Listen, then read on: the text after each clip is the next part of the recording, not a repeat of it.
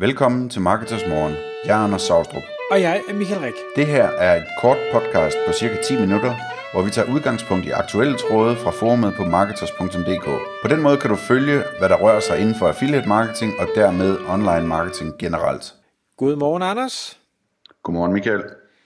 I dag der skal vi tale om en tråd på marketers.dk-forummet, der handler om at finde en aktiv partner/investor til sin virksomhed. Det specifikke eksempel handler om en SaaS-virksomhed, men vi har tænkt os at lave den her episode til en mere generel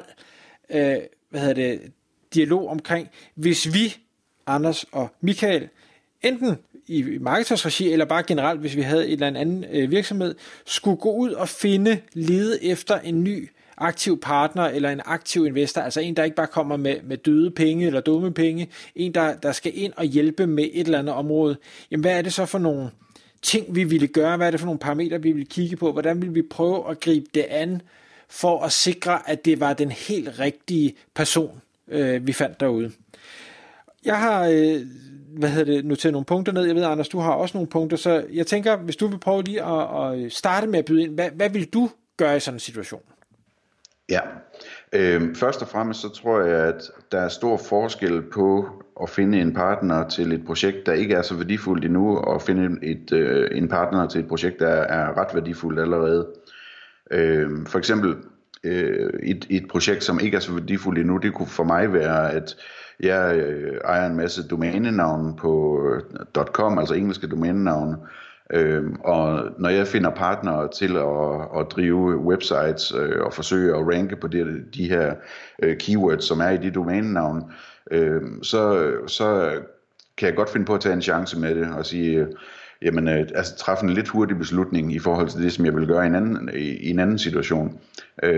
Det jeg dog altid gør, når jeg leder efter partnere, det er at sørge for at lave en aftale, som sikrer, at jeg kan få mit aktiv ud af det igen, så jeg kan få mit domænenavn tilbage igen, hvis det viser sig, at den her partner er inkompetent eller inaktiv. Altså simpelthen, at der bliver skrevet nogle parametre ind i nogle mål og nogle parametre ind i aftalen, som gør, at hvis det ikke bliver nået det her, så kan jeg vælge at trække mig fra aftalen og tage mit domænenavn tilbage. Det er som et spørgsmål om, at jeg har en masse af de her, og jeg behøver ikke at bruge uanede mængder af tid på at vette de her kandidater. Jeg kan godt tillade mig at tage en chance og så sige, okay, men så om et år eller to, så tager jeg mit domænenavn tilbage, eller så prøver vi med en anden. Der er tid nok. De står bare og venter, de der domænenavne, og koster $10 om året, eller et eller andet den stil. Så det er den ene situation. Den anden situation er, hvis man skulle have en partner til noget, som var værdifuldt, og måske også noget, som man selv løbende arbejder med. Det kunne fx være, hvis vi skulle have en tredje partner på Marketers. Det ville være en yderst alvorlig sag, hvor jeg ville bruge rigtig meget tid på at vurdere, om det er den rigtige partner. Og det er selvfølgelig sådan noget med at kigge på personens profil, og hvad de har lavet, og hvilke resultater de har skabt. Måske tale med andre personer, som har arbejdet i partnerskab med den her person, for at vurdere, hvordan vedkommende arbejder. Det ville være godt også, hvis man kunne teste samarbejdet på en eller anden måde, lave en lidt blid start, inden at man committer sig, så man kan se, om det her det kommer til at virke eller ikke virke i en eller anden udstrækning. Og så for mig er det rigtig, rigtig vigtigt, at jeg samarbejder med folk, jeg godt kan lide som mennesker. Jeg gider simpelthen ikke at samarbejde med, altså hverken ansatte eller partnere, som jeg grundlæggende set ikke sådan rigtig har en bølgelængde med og ikke rigtig synes om. Det er simpelthen for smertefuldt for mig. Så det vil være rigtig vigtigt for mig at lære den der person ordentligt at kende og mærke ordentligt efter, om det er en person, jeg virkelig godt kan lide at være sammen med. Fordi det er for mig helt afgørende for, om vi kan lave resultater sammen. Så det er sådan en indledende overvejelse. Hvad har du på din liste, Michael? Ja, meget af det samme. Jeg vil faktisk gerne lige, hvis jeg må bruge eller spørge lidt ind til den her med at komme ud af aftalen igen, for jeg tænker, det kan sikkert både gælde i en, domæne, altså en lille, ikke så vigtig ting og et stort ting. Hvordan laver du aftalen, og hvad er det for nogle tanker, du gør dig i forhold til at kunne komme ud? For jeg tænker, Den, der kommer ind som en ny partner, og som dermed lægger noget, måske penge over eller ressourcer, tid i sådan et projekt, kan vel ikke acceptere, at nu har jeg arbejdet 2 år på noget, og så kan Anders bare trække det hele tilbage, og så har jeg tabt alting? Altså min oplevelse er, at det kan de fleste. Det er et spørgsmål om at sætte nogle punkter i aftalen, som er rimelige, ikke? At sige, jamen, altså når man aftaler, at man skal arbejde sammen, for eksempel, så kunne man sige, kan vi aftale, at du udgiver en artikel hver uge, det vil sige, at efter et år, så skal der være 52 artikler på den her hjemmeside. Og kan vi aftale, at du kommer også til at stå for linkbuilding? Kan vi aftale, at du mindst har bygget så mange ægte links til det her, eller at du har sørget for, at der er kommet så meget trafik, eller et eller andet den stil? Det er et spørgsmål om at finde en eller anden rimelig ting, som den person siger, det er jeg professionel nok til at turde satse på, at jeg kan det her. Hvis ikke jeg kan, så er det okay. Og så skriver man simpelthen bare ind, at hvis det her det ikke er noget, så har jeg for eksempel mulighed for at trække mig ud af aftalen og tage mit domænenavn til mig, og så kan man så skrive ind, at partneren, hvis det er vigtigt for vedkommende, at partneren har lov til at beholde websitet og dets indhold, og kan lægge det et andet sted end på mit domæne i bund og grund. Så nogle ting er relativt nemt at beskrive af min oplevelse.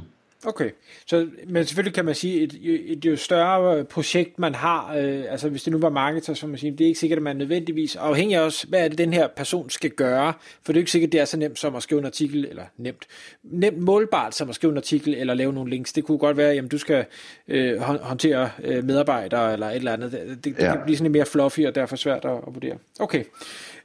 En af de ting, jeg har skrevet på min liste, og som egentlig ligger rigtig meget op af det, du siger i forhold til at have en god kemi med vedkommende, og som jeg tror, jeg ville gøre, det var, at jeg ville, inden der overhovedet blev skrevet under på noget, man kan sagtens tale om en masse detaljer, men jeg ville have et event eller et eller andet, hvor jeg var ude og måske drikke mig lidt bose med vedkommende. Simpelthen for at jeg ved ikke om det sikrer, men jeg tror det sikrer mere, at man lærer personen lidt bedre at kende, forstår hvad er det for nogle, når hæmningerne bliver løsnet lidt.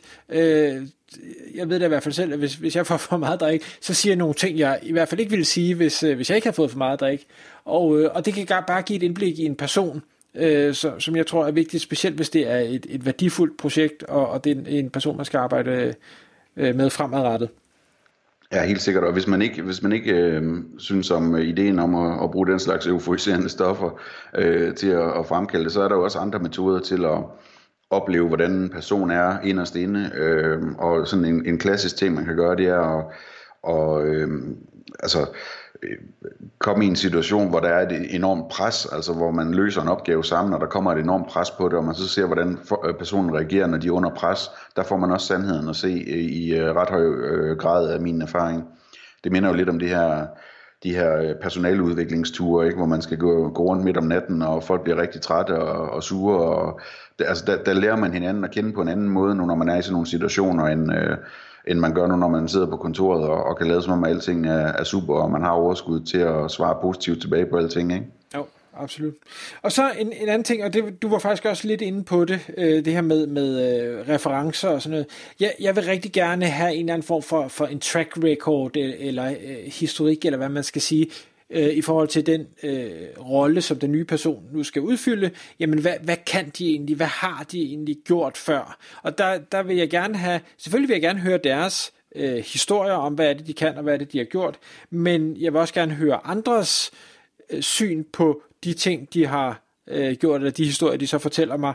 Og endnu bedre, og det ved jeg, det kommer vi til at have et podcast om her ganske snart, jeg vil gerne have noget dokumentation. Altså hvis du siger, at du er rigtig, rigtig god til e-mail marketing, så vis mig nogle af de cases, nogle af de ting, du har lavet. Forklar mig, hvorfor du har gjort, som du har gjort, og hvis det så giver mening for mig, og du har gode resultater, jamen fint, så tror jeg mere på dig, end hvis du bare fortæller historien. Og det er egentlig en vigtig pointe, som jeg også gerne vil slå fast i det podcast, vi kommer til at optage der. Det er, sørg nu for at dokumentere de gode ting, du laver. Fordi du ved aldrig, hvornår du kunne få brug for dem fremadrettet. Tak fordi du lyttede med. Vi ville elske at få et ærligt review på iTunes. Og hvis du skriver dig op til vores nyhedsbrev på marketers.dk/morgen, får du besked om nye udsendelser i din indbakke.